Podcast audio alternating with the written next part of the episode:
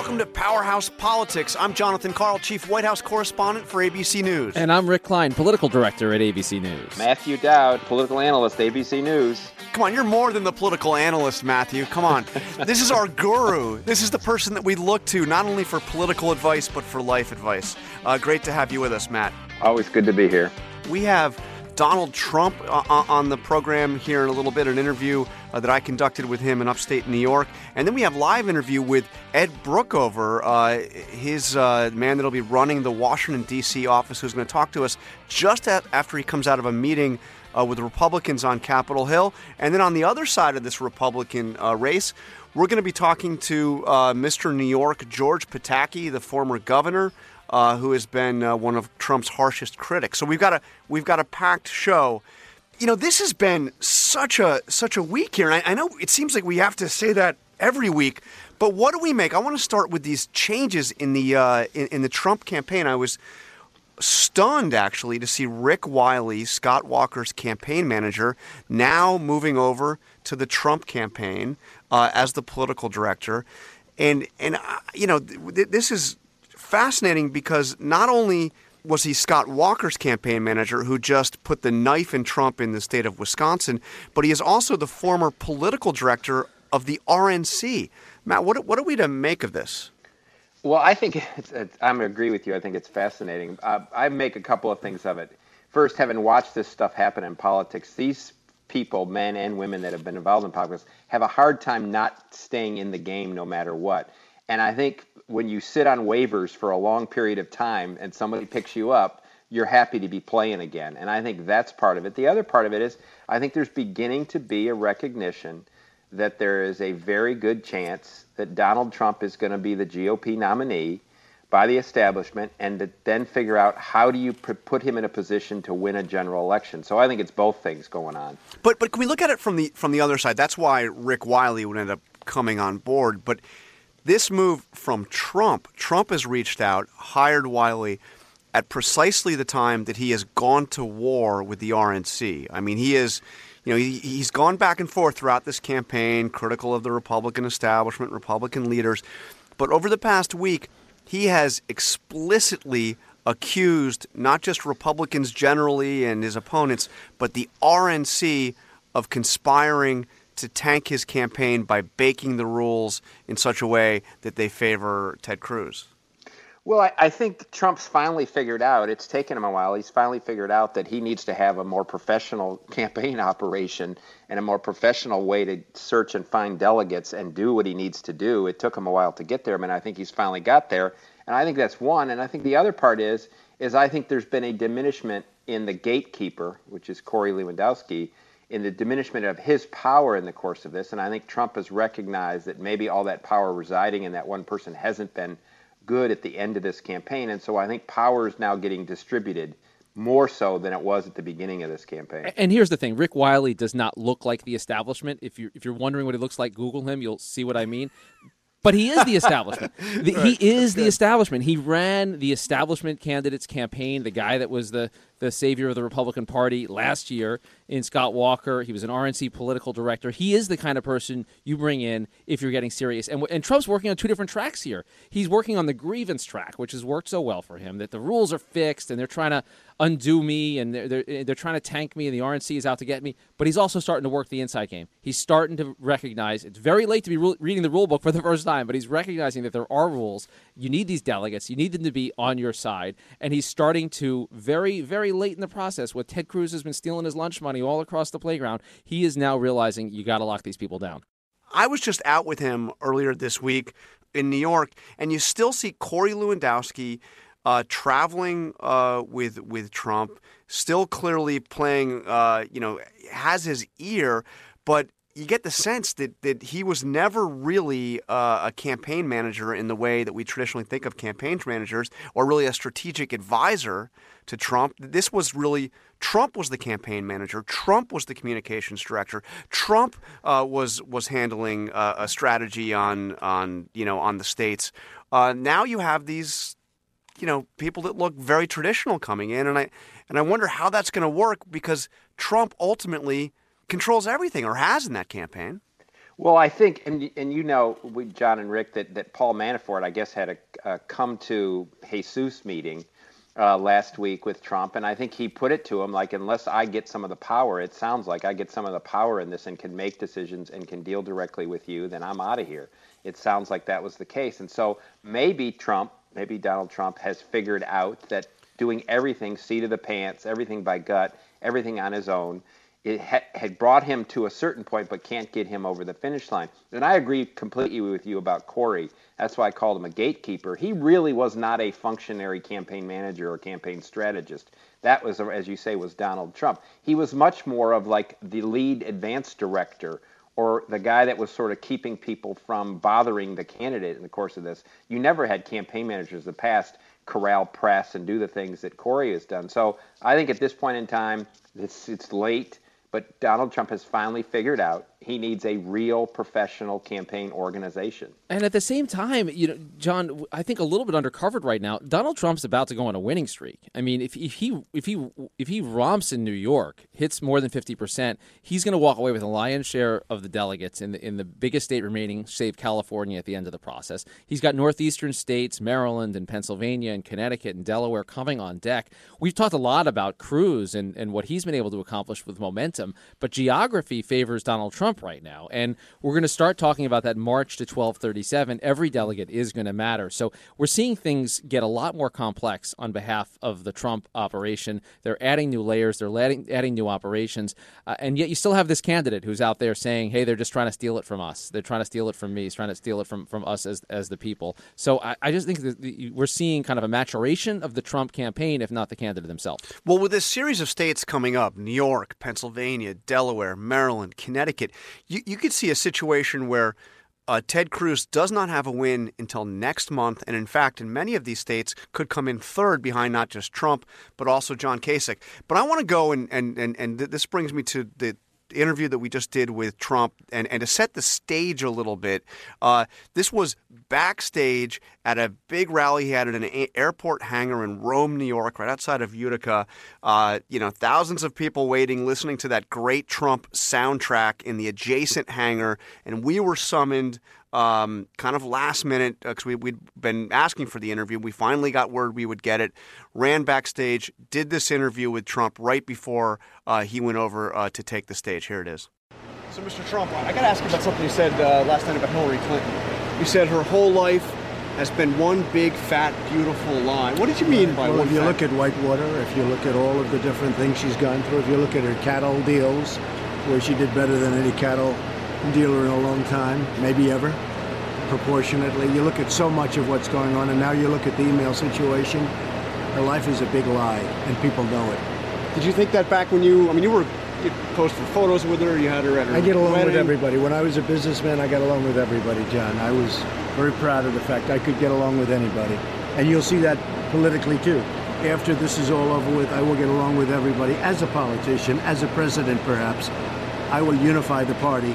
I'll even bring in the Democrats, and we'll actually have good relationships for the first time in many, many decades between Democrats and Republicans. But what does that race look like between you and her? Well, I think it's going to be. Uh, I looked at some story and they had a poll, and I think it's going to be probably the highest voter turnout in the history of elections, United States elections, which is a good thing, not a bad thing. Because as you know, to- voter turnout is very low in this country, mm-hmm. historically.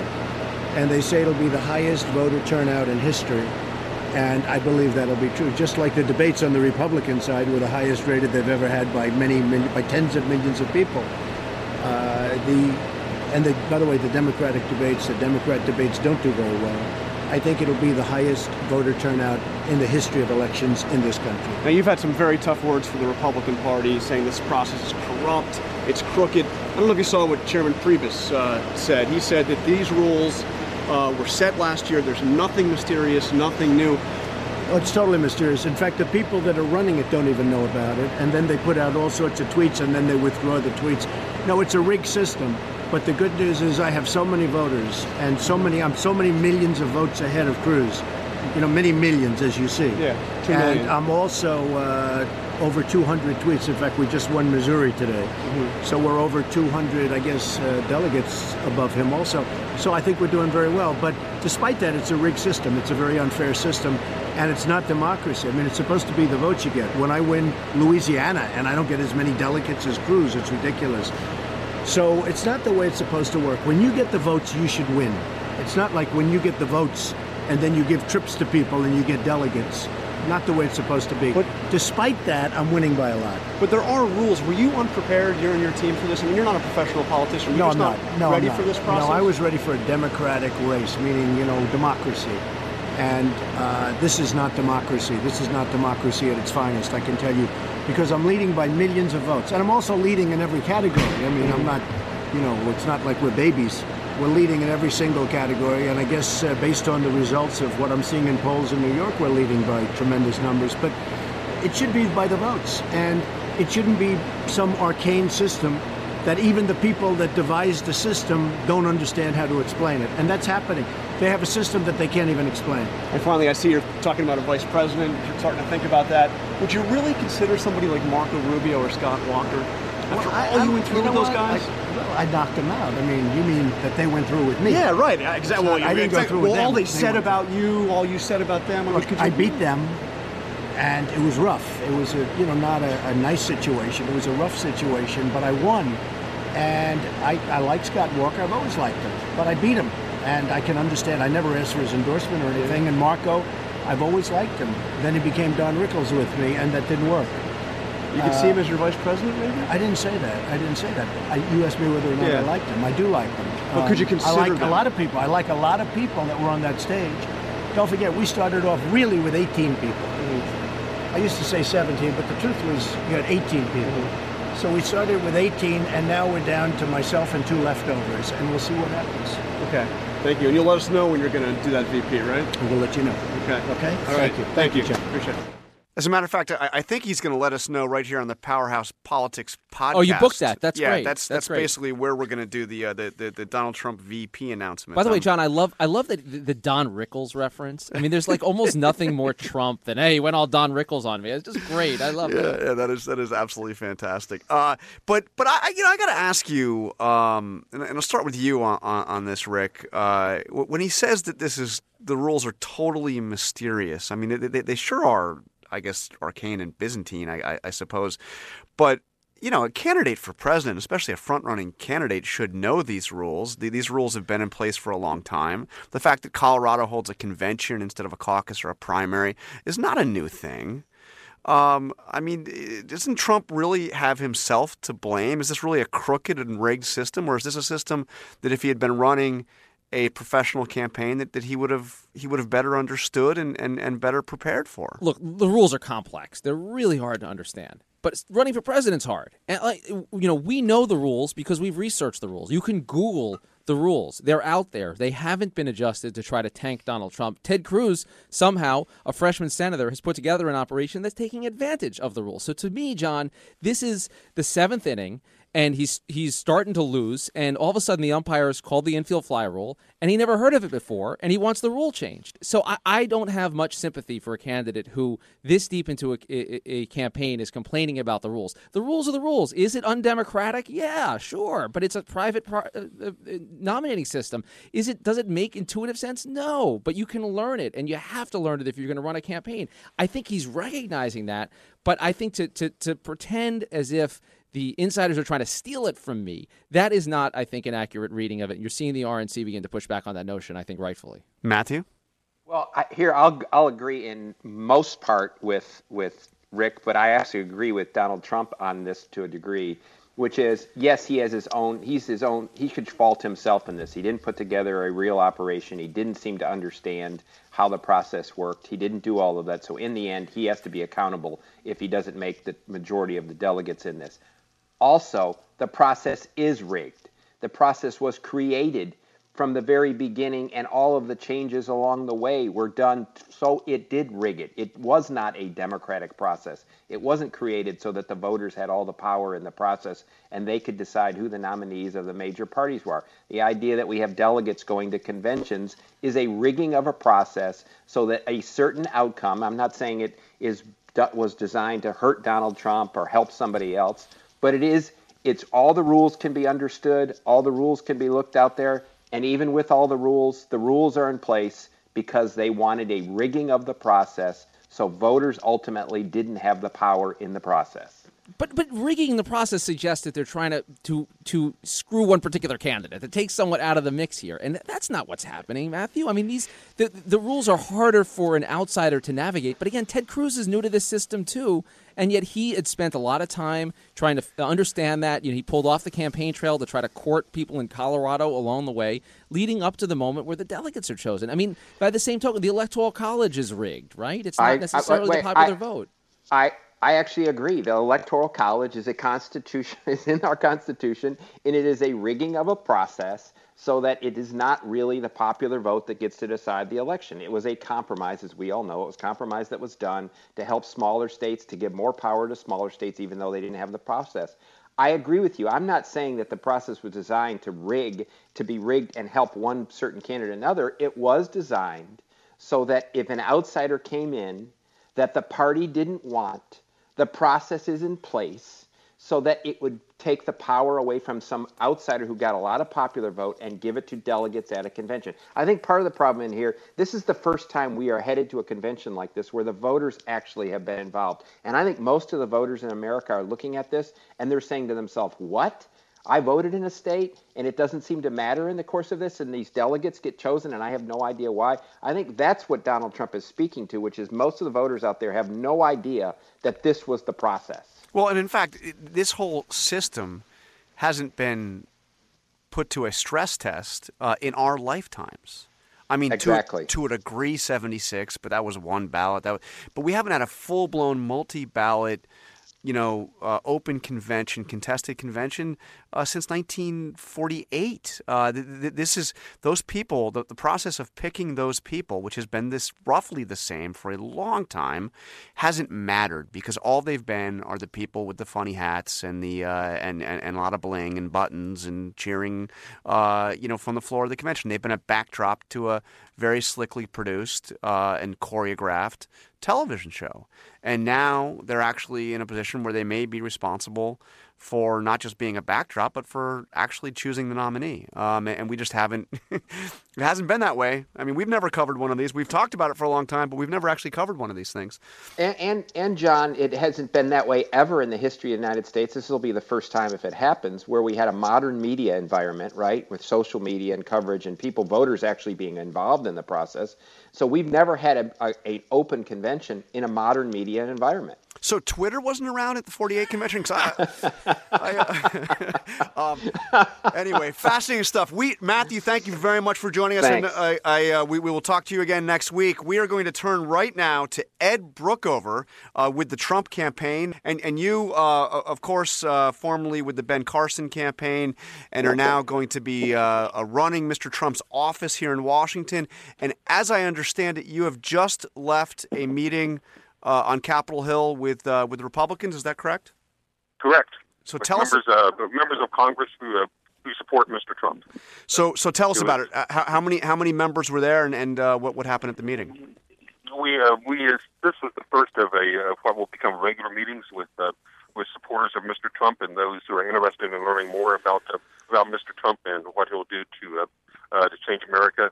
That uh, and it was chaired by uh, our House Leadership Chairman Duncan Hunter and Chris Collins. Uh, and we had uh, more than a handful of our already uh, public supporters there to start this process today of them communicating to the campaign uh, what it is they need to uh, garner more support, and us asking them to begin to reach out to their members and let's uh, let's begin to pivot from uh, from a primary only process that the Trump campaign has been in to one that's beginning to look forward to becoming the party's nominee and to uh, beating Hillary Clinton this fall. So what what are your asks of these members? You have members of Congress. Uh, they obviously have influence in their states. Will have influence within their state delegations at the convention. What do you need from your uh, from your supporters on Capitol Hill? Uh, we want them to continue to be uh, aggressive spokesmen on behalf of Mr. Trump and his campaign, as many of them have been already, in terms of both uh, their local media and national media. We want them to reach out to their fellow members they know well and to explain to them uh, why it is that they're supporting Mr. Trump and why their fellow members should get on board. And then finally, we want their input as to uh, as the campaign continues to grow and continues to outline uh, uh different policies and programs as to what they think is important and, and what it is needs to be done to uh, change America. Ed, we hear from Mr. Trump all the time on the campaign trail how the establishment is out to get him, the rules are rigged, you know, they're, so scared of him. So then you have these members of Congress. Is the intent, I mean, can Mr. Trump, can Donald Trump, appeal to the establishment? Can the establishment line up behind him? Is that part of the goal here? I think that uh, what we want to do is continue to uh, outline what Mr. Trump's uh, goals are to do as president. And I think as more and more members of of our party, be it uh, party leadership or members of Congress, learn about Mr. Trump's ideas, that they'll say, okay, we uh, we now understand. We think we can work together, but we do have to make some changes in the way things have been done if we're going to uh, if we are going to uh, make America great again, to, to coin a phrase. No, I think it's been coined already. But it, looking forward to the convention, I'd imagine these will be some of your foot soldiers uh, in the situation where a contested convention is there. What kind of what kind of manpower are you looking at? What kind of plan are you looking at for Cleveland? How many folks do you plan on having there? What are they going to be doing? Uh, uh, well, first of all, we fully expect to have first ballot victory. Backup And, uh, plan. so Give us the backup plan then.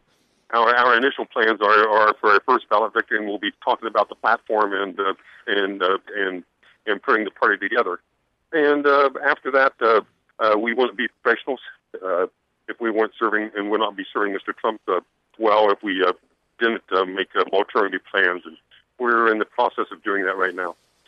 So t- can you can you help me understand the the changes that we're seeing within the, the structure of the Trump campaign itself? I mean, you, you've been brought in. Uh, obviously, Paul Manafort's been brought in. Rick Right. Wiley has just been hired. Uh, what what who's who's running the campaign right now? I mean, obviously Trump's the man in charge, but but who's who's effectively uh, acting as the campaign manager, day to day operations? I think it's Corey and Paul working hand in hand right now, and so, and uh, this is. I think what you're seeing is a uh, a nothing more than what I would call a uh, but maybe an analogy is as we grow from a small business to a to a larger business, as we grow from a uh, primary only campaign to one which needs uh, every resource we can marshal to be totally. Who do you report to? I report to Paul as part of the DC office, if you will. Ed, what is this DC office uh, office going to be doing? I mean, it- we- you you mentioned the regular meetings. What else will you be Yeah, you know, in we'll, charge I, of? we'll, we'll be reaching out to many of the coalition groups here in D.C., the think tanks, uh, obviously working with the RNC. Uh, we're also going to run our delegate uh, our delegate tracking operation out of the D.C. office. So, so delegate tracking and, and, and, and interest group reach out. Is it late for this? I mean, do, do you get a sense take, taking over now, obviously coming from another campaign, did, did, did the Trump operation not recognize the way that this ground game is fought in terms of delegates until pretty late in the process? I think that uh, what they had was a winning formula, and uh, and they were applying that winning formula when we were in the uh, in the middle of the primary only campaign, and when moving from state to state or from region to region was uh, was paramount, and then uh, and then you know got to the point in time where it was decided that uh, okay now we have to have to start thinking about the next step, and so you know that's uh, we're we are doing that transition right now, doing it quickly and doing it well. We I mean we are now up and running everywhere, and uh, uh, and you know uh, we think we're going to, uh, as I said before, march past 1237, but have a uh, wonderful, good delegate and convention operation as well. How how big is your operation going to be at the convention? How, how many how many people are you going to have working that convention? You know, I uh, I don't have a count on that yet, and that's uh, uh, we uh, we are finishing up our delegate allocation strategy, and Paul, uh, obviously Manafort, one of the uh, best convention minds and experts in the country, will be putting the finishing touches on the convention plan. And will Trump himself be involved in the in the delegate courting process? We've seen a lot about uh, what's out there, including some really inflammatory things from Roger Stone. It, w- it- it- does Mr. Trump talk to Mr. Stone, and, and will Mr. Trump be involved in, in some of the strategies for courting individual delegates? I uh, I think Mr. Trump will be willing to uh, uh, to uh, do what what needs to be done to make sure that we get past 1237. I don't know who he's talking to to Roger or not. That's that's above my pay grade. Well, what do you what do you think when you see something like you know obviously what Rick's referring to is when uh, Roger Stone said that uh, he'd be putting out the, the the names and hotel room numbers of Trump delegates that then turn and vote for somebody else. Yeah, I, I, I don't think that was uh, I don't think that was an authorized statement from the campaign. I, I've worked with Roger since uh, since I'm an old guy. I was at the '76 convention, uh, and I've known Roger since uh, since that time. Do you do you uh, buy the analysis that if if what Trump needs to do is he needs to get to 1237 on that first ballot, and if he doesn't, he is inevitably going to go lower on the second ballot. I mean, you you, you already see what's happened in places like South Carolina, where some of these delegates that are going to be committed to Trump because their state voted a certain way on the first ballot uh, seem likely to go elsewhere on the second ballot. Does he really need to win on that first ballot? Uh, well, first of all, we expect to, and uh, second, uh, I think that you know our operation now is going to uh, start to uh, turn the tide in some places, and we'll see some uh, states where uh, uh, the contra is true as well. Oh, oh, what do you mean? So you mean states where you have Cruz delegates who will vote for you on the on the second ballot? Yes, yes, I do. Where do you see that happening? Well, that would be strategy, and so we don't want to divulge that yet. we'll celebrate it when it happens. Uh, and, and, and just between us, you know. no, no one's listening. Three of us. Yeah. I, I, I remember when Speaker Gingrich, his mom did that a few years yes, ago. Yes, yes, yes. Connie Chung, we remember well. yeah. Ed, before we let you go, uh, is do you get a sense in talking to people that there is a willingness for the re- so-called Republican establishment to, to give this a shot? Because we've seen a lot of coalescing around Ted Cruz as the alternative, John Kasich still in the mix. Are we reaching a tipping point where – you'll be able to say, okay, the the opposition has fallen away, and and there's enough support not just for him to eke by at 1237, but for the Republican Party to actually embrace Donald Trump. Does that ever happen?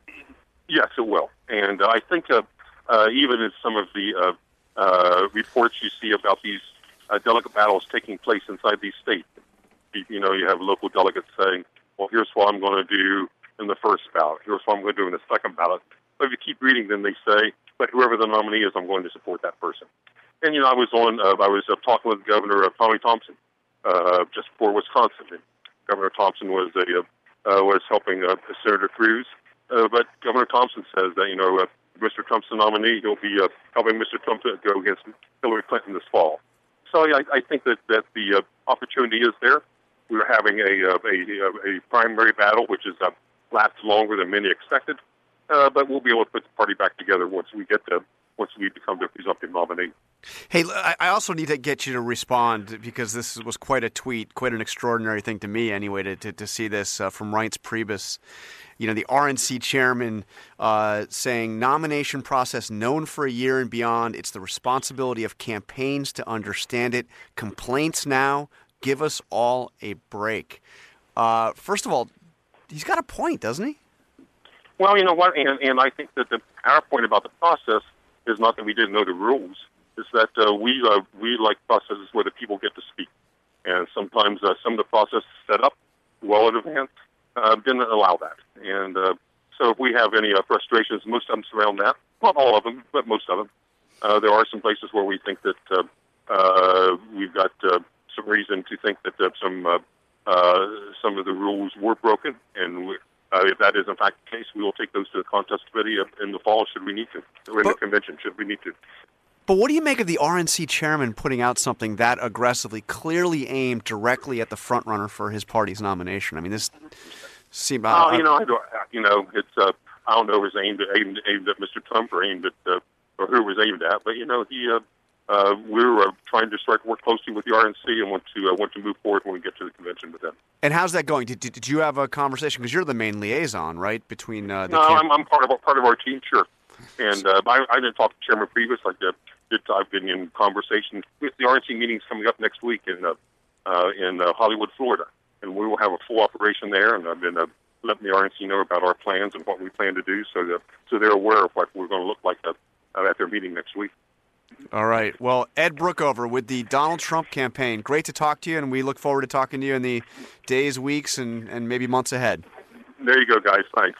So, Rick, what do you what do you make of that? Uh, they, they they've uh, it's it's interesting. I mean, Brookover is the guy that is in charge of being uh, Trump's liaison to the RNC and to the uh, you know, I guess what we could call the Republican establishment to, to Capitol Hill. My first reaction is God bless and good luck with that. I mean, that, that's a tough job. But, you know, he does have these pockets of support. We've seen, you know, half dozen or so members of Congress who, who have supported, have come on board for Donald Trump. We've seen more than that, I think, come out as never Trump folks. But it's not like Ted Cruz is cleaning up with Capitol Hill endorsements. I mean, the, this is this. He's not up against the guy that's kind of lined up the whole establishment in, a, in an aggressive way. And I am curious that if it does look like you know he's a, a first ballot victory or a likely victory for Donald Trump, what that looks like, what that coordination looks like, because there will be a pivot point. I, I, think that's interesting that they're thinking this through right now and they're trying to portray this, He's, as Brookover says, the natural maturation, this pivot, he called it, from a primary only process.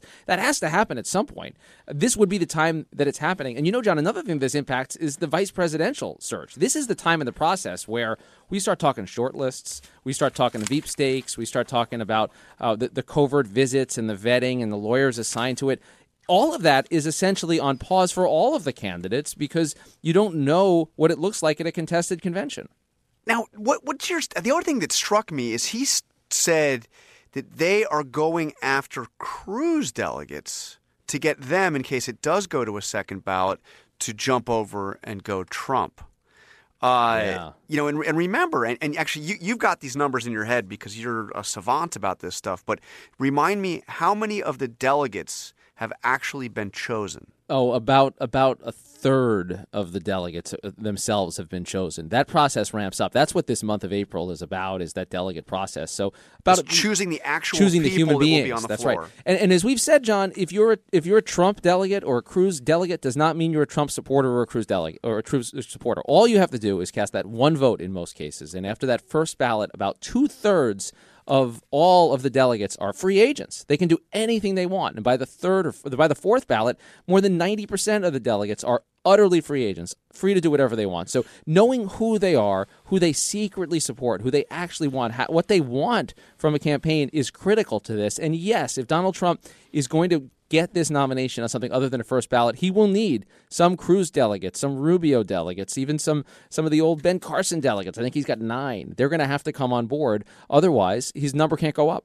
But you know, this is really, I mean, the, the big thing now coming up is the state of New York. The epic contest, uh, so many delegates at stake, the place that is Donald Trump's hometown uh, getting ready to vote. And, you know, he's got a huge lead. We've seen several of the polls. But when you really want to know what is going on in New York State, Rick, what do you do? Who do you call? I have an idea. Is there is there a former governor that we could possibly call on? Someone who, who has the state wired? And if it's even better, it'd be a governor who's who's got a very well publicized habit and hobby of bird watching. Do you have anyone in mind? Well, you know, I'd be a little more specific. I want I, would want a governor who really knows the Mid Hudson uh, region, somebody who also has experience not just as a governor but also as a mayor. Wow, I'm stumped. You know, from a place like Peekskill. I, I can't figure it out, John. Uh, governor Pataki, are you on the line?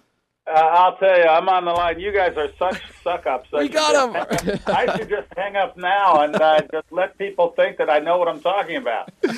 You know, somebody that's that slayed the giant Mario Cuomo. That's what we want. We want. We want. We want George Pataki. Great to have you. Thank you for joining us, it's Governor Great Pataki. being on with you. I, I, appreciate it. Thank you. So, so what's your sense? Uh, you, you you do know the state as as well as anybody, particularly uh, Republican primary politics in that state. Do you think that Trump? Uh, is poised to win big enough that he could actually walk away with maybe even all the delegates or almost all the delegates? Well, the, the key, and, and I think Donald, uh, Donald Trump would drive the Republicans off a cliff if he's our nominee. So, from my standpoint, the key is to keep him under 50%. Um, I, I think he's going to win New York State. He will win the primary statewide. But if he's under 50%, then there will be allocation of delegates uh, in a different way. And I think there's a my hope is that uh, between John Kasich and Ted Cruz, there are a number of people who come out so that the delegates are split significantly. So you you are you've been as as strong a, voice in the anti-Trump camp as anybody, uh, going back to the really the, the, beginning of this whole primary process during your campaign. Uh, but what what do you what are you doing personally? Have have you endorsed either Cruz or, or Kasich? I, I have not at this point. I, I've sat down with both of them. I have been encouraging people to come out to vote. Um, I think a higher turnout helps the non-Cruz voter, uh, non-Trump voters, uh, and I, I may well make a decision today or tomorrow to actually endorse and support someone, but I haven't done that yet. Um, but I am doing as much media as possible, urging New York Republicans to come out. Whether you like Cruz, whether you like Kasich, come out and vote. Your vote counts. It could make a difference in a number of uh, congressional districts and in the delegates uh, statewide, and we just have to have a candidate who can win the election in November. Okay, here's the part where we try to coax you into breaking some news, then, because you you you ran yourself, of course, then you endorsed endorsed Marco Rubio. Uh, you look at the candidates that are left. Why not John Kasich in New York? I mean, we, I understand strategic voting.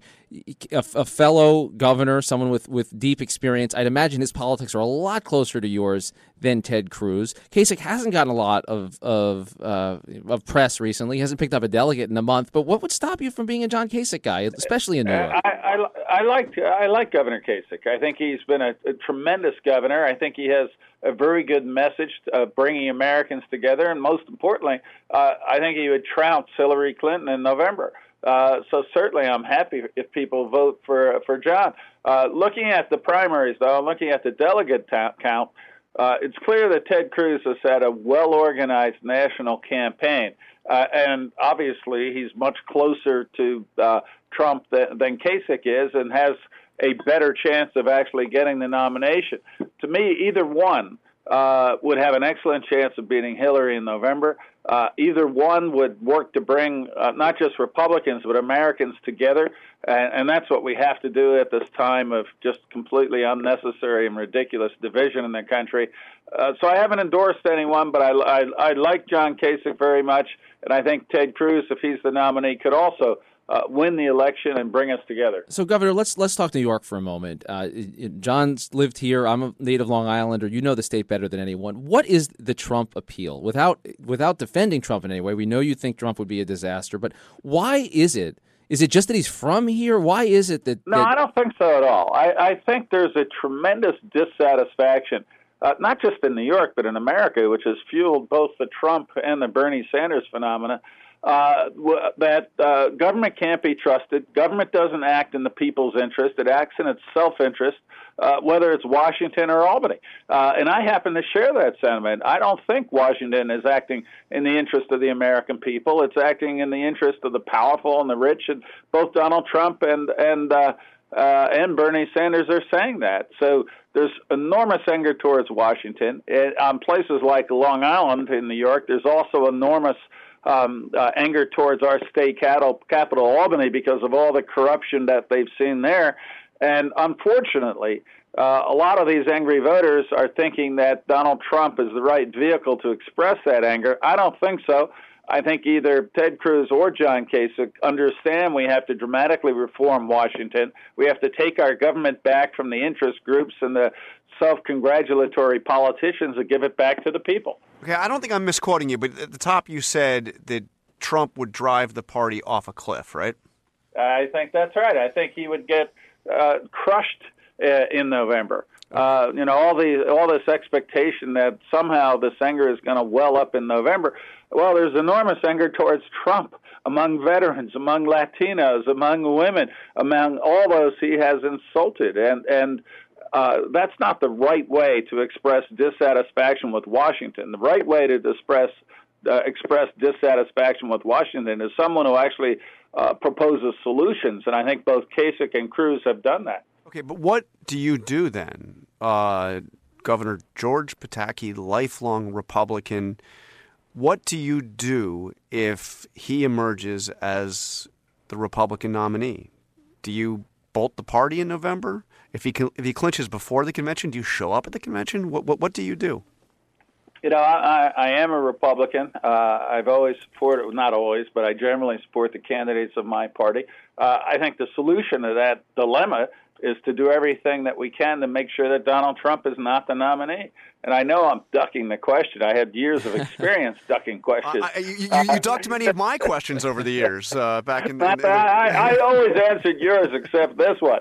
So my solution to that is simply to do everything in our power to make sure we nominate somebody as Republicans who can actually win the election, and that's not Donald Trump. Okay, let, let, let, me let me do it a little bit differently then, because this is not a crazy hypothetical. I mean, I'm talking about the guy that is the you know the the, the front runner right now. I mean, a pretty significant front runner. What do people like George Pataki do? Uh, what what what do you know leaders in this party who who uh, stand you know basically, in many cases, diametrically opposed to everything that Trump has stood for, whether it be you know on on on, on you know basic policy things like like trade or immigration, but also the tone and the tenor and the uh, you know the, the, the the image. What do you think? What what happens to uh, to the people that have been the kind of leading figures of this party? Do they do they stand on the sidelines? Do we start seeing some of them lining up and saying, "I'll vote for Hillary Clinton"? What what happens? You know, uh, a lot of it uh, hinges on what happens on the Democratic side. You know, everybody talks about the dilemma Republicans have, and we do. But look at the dilemma the Democrats have. They have Bernie Sanders, who's really a Marxist pretending to be a socialist and unfit to be president. And then you have Hillary Clinton, who, in my view, is has disqualified herself by the all the lies she's told the American people, and in, again, in my view, all the laws she's broken. And if she were elected president, I, I think uh, respect for America as a nation where the laws apply equally to everybody, uh, in my view, certainly is going to be hurt enormously. So when you have Trump who's unqualified and Hillary who's unqualified, what do you do? I think the answer is you, you make sure that everything you can do to prevent Trump from being a nominee uh, is done. Finally, uh, there's talk about a contested convention, and there's talk about drafting someone in. Even Paul Ryan said this week it won't be him, but it should be either someone who's running for president or someone did run for president. Any scenario where you would accept a nomination if it came to that, or do you believe it should be someone who's still in the race? Uh, I, I, the odds of me being nominated are, are about as great as the odds of my walking on the moon in the next two years. So so I appreciate the hypothetical, but I really don't think it's the case. I, I do like the idea of an open convention uh, where the delegates would be. It's not a brokered convention. Anybody who understands the Republican Party knows there's no broker. It's going to be delegates making decisions as to who they think would be the best candidate and the best president. Um, I think, in all likelihood, in my view, it will be someone who was in the race uh, and probably one of the three still in the race. Hopefully, not Trump.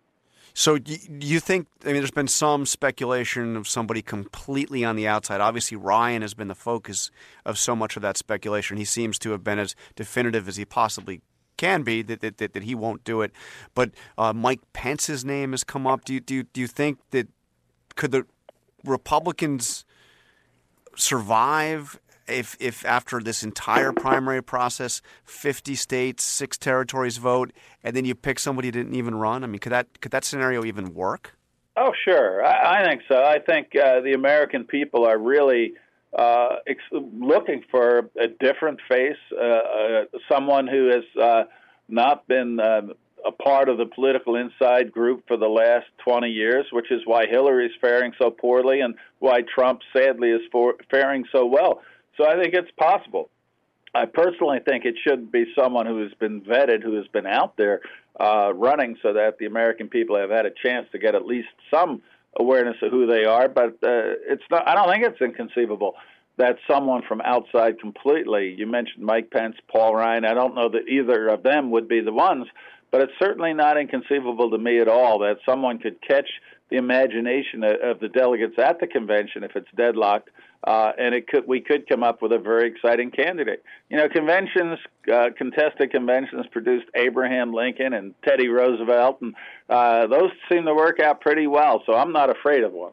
All right, Governor Pataki, you'll be in Cleveland. Will we see you there?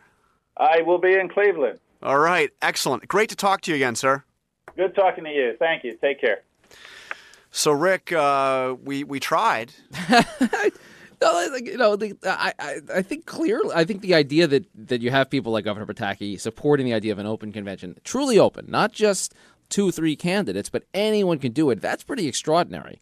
And I think whatever happens in New York, uh, in, in, a couple of days. Uh, you know, we do expect Donald Trump to win his home state, uh, whether he hits 50% or not. We're not going to be mathematically in a different place. We're still looking at this as a very live, very real possibility. The news this week of Paul Ryan trying to take himself out of the running. I don't even know how he does that if he's an honest broker. How does he stop himself from being drafted if 1,237 delegates want to bring him into the process? That's the scenario we're talking about in a truly open convention. And again, to have major figures in the party saying not only are they okay with it, but they kind of like the idea, is that's something special.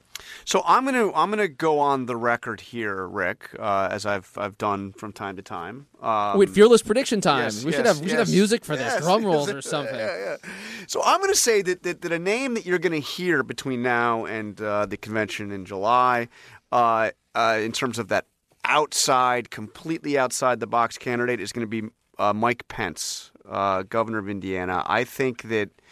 Um, you know, I think that if the Republicans really get to the point where they've got to choose somebody, where, where, where there's a movement, where the convention absolutely deadlocks, and it's clear that Trump is not going to have the support to get over, and it's clear that Cruz is not going to have the uh, support to go over, that it's actually easier for the party to pick somebody who didn't run than to pick somebody who ran, and in the case of John Kasich, lost 49 states, or in the case of somebody like uh, you know, Marco Rubio lost, um, you know, uh, uh, uh all but what did he win? Uh, Minnesota um, and Puerto um, Rico and Puerto Rico, or uh, you know Scott Walker didn't even make it until the first vote. So I think it's actually easier to pick somebody who was outside of the process than somebody that was in there and ran and got trounced. And I think it's the opposite. I, I actually think Scott Walker. Yeah. See, I mean, no, come this on. Is, this is your, I'm, I'm, trying to tell you something. You, I'm trying to educate you. I, I, don't support you when you're consistently wrong, and it's okay. You can go out there on the limbs if you want, but let me saw it off. I, I don't think it's going to be Mike Pence, and I don't think it's going to be some. I think what Paul Ryan. I didn't predict it was going to be Mike Pence. You know that. I, I don't want you to misconstrue my words. I'm, saying that if we get to the extraordinary circumstance where where where we get to multi-ballot, they're looking for somebody from the outside. I am saying it's somebody really from the so outside. So you're walking back your prediction. Okay, that, that's all right. But but in the meantime, uh, Scott, let's talk about Scott Walker. He he is the one who saw the Trump train coming down the tracks, got out before he had a chance to start losing. You're going to hear a, he, got, he got out after he got run over by the Trump train. No, he, it hadn't happened yet. No voting happened yet. I think you'll see another a boomlet for Scott Walker. Uh, I even think Marco Rubio more likely. I think that what, Paul Ryan said, and I think it was an, a carefully crafted statement that it should be someone who is running or who has run. You can even open Mitt Romney up to that. And Governor Pataki's point about having been vetted, Bob being Dole. out there. yeah, George H. W. Bush still has another term left. I don't know if you know this. He could do it again. you could. I mean, you could make all kinds of white knight scenarios, right? But I think you look at I, I, think the first line will be the candidates that were were in the race previously, uh, but I don't think any of that happened. I think much more likely, as Pataki said, that uh, it's one of the candidates currently in the race. And unfortunately, it looks like uh, Pataki is taking himself out. It seemed to be that way anyway. Well, well what can you do? You know, you know, Rick. Only if before we left Powerhouse Politics, we had somebody else to kind of talk to to help us, uh, you know, bring this whole thing to a close. And if if that somebody had happened to be that ace radio correspondent who was an off-air reporter for us in just about every state, we threw him everywhere in like New Hampshire and then South Carolina and beyond. And if only that person had been out on the trail this week, Brad Mielke, ABC's that guy. ace correspondent. So Brad sitting right next to me here in the studio in New York. Brad, you were out uh, at the Bernie rally. We haven't talked much about the Democrats today. You were out at that, that extraordinary event. 20, how many people? 20? 27,000, wow. according to the Sanders campaign. So, I mean, so know. and that's only their third biggest rally.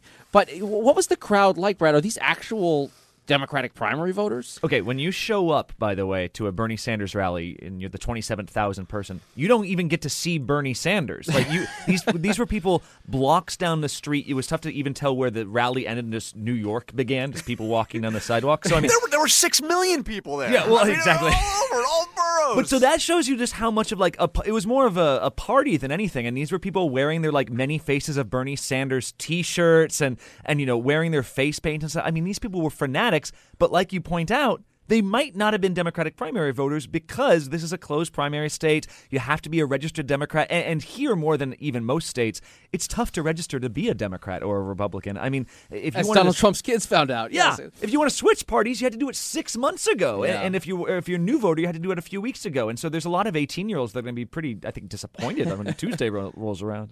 So, Brad, uh, talk to me about the vibe at this event because it's star-studded. Maybe you know, star for politics. I mean, this isn't really a list of celebrities we're talking about. Tim I mean, Robbins is, I yeah, guess, Susan is, Sarandon. Yeah, we, we've seen we've seen them before. But but is it? It's like a it's like a rock concert, right? I mean, it's, there's an excitement there. There's yeah, an and they literally there. had Vampire Weekend open for the guy, as if he's the this headline rock star himself. Vampire Weekend is like, this is the third time we've played with Bernie. played with Bernie Sanders. But you know, Hey, Bernie does have a, a CD. Don't forget. I mean, he did produce an album. I oh, guess you know. it's- You played it for Yes, him, John. That's like that's killer. But Brad, when I watch these events, I'm I'm also thinking, man, what Hillary wouldn't give to be that cool, to be that hip.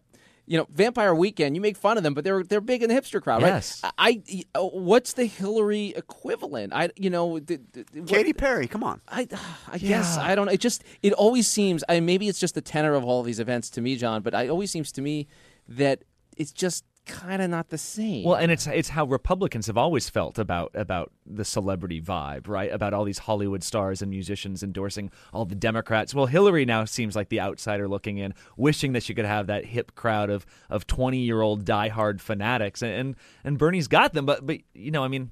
She also has a million more voters. on Yeah, oh, side. oh, So- there's that, yeah. So I guess she, I guess she might feel like she has the last laugh, but but there is this concern, especially when you talk to people at these rallies.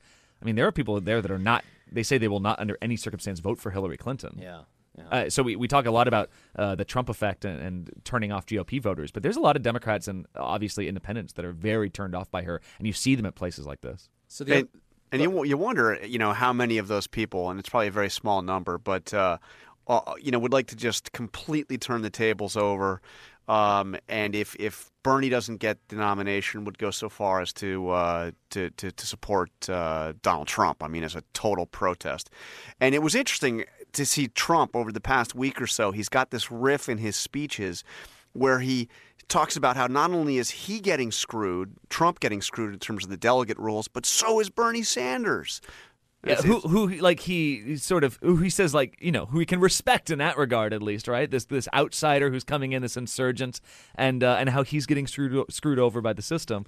Um and, and Bernie Sanders sort of talking about that as well just being like uh, mentioning to the crowd last night that it's going to be a tough primary because of this idea that it's a closed primary that 18 year olds might have these rude awakenings on Tuesday and the, the DNC was getting a lot of booze. And I talked to Bernie Sanders supporters that one of the people they hate most in the world is Debbie Wasserman Schultz who like is not a name that, that usually inspires a lot of outrage among the general populace of America. But but at these things, Wow, even the chair, yeah, the chairman of the Democratic National Committee. So, so Brad, you've been a star of Snapchat in this election cycle. You've been uh, Huge. a huge Big superstar. Snapchat. If you haven't seen the the, the, the big coats that he wore in New Hampshire, they went viral at the time. And you're a doing bunch of sixteen-year-olds were really into it. That's, that's my constituency. there you go. And you're doing some really cool new social media stuff with Facebook. Tell us a little about what you're up to. Well, yeah, actually. So on this week, uh, this week with George Stephanopoulos, uh, we've started doing some live streams after each episode. So whenever we have John Karl as as, you know highlighted member of the the Powerhouse Roundtable.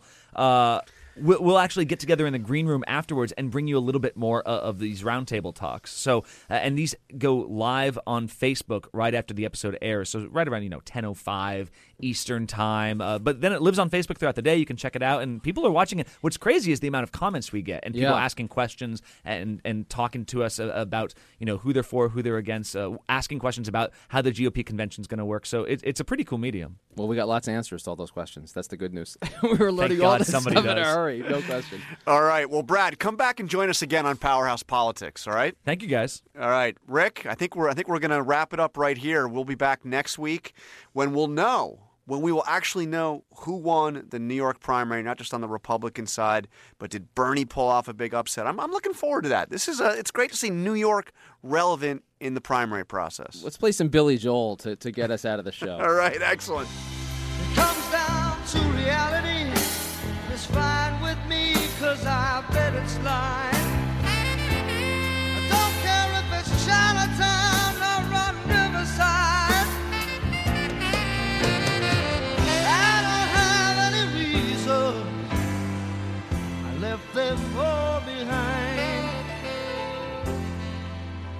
I'm in a New York state of mind.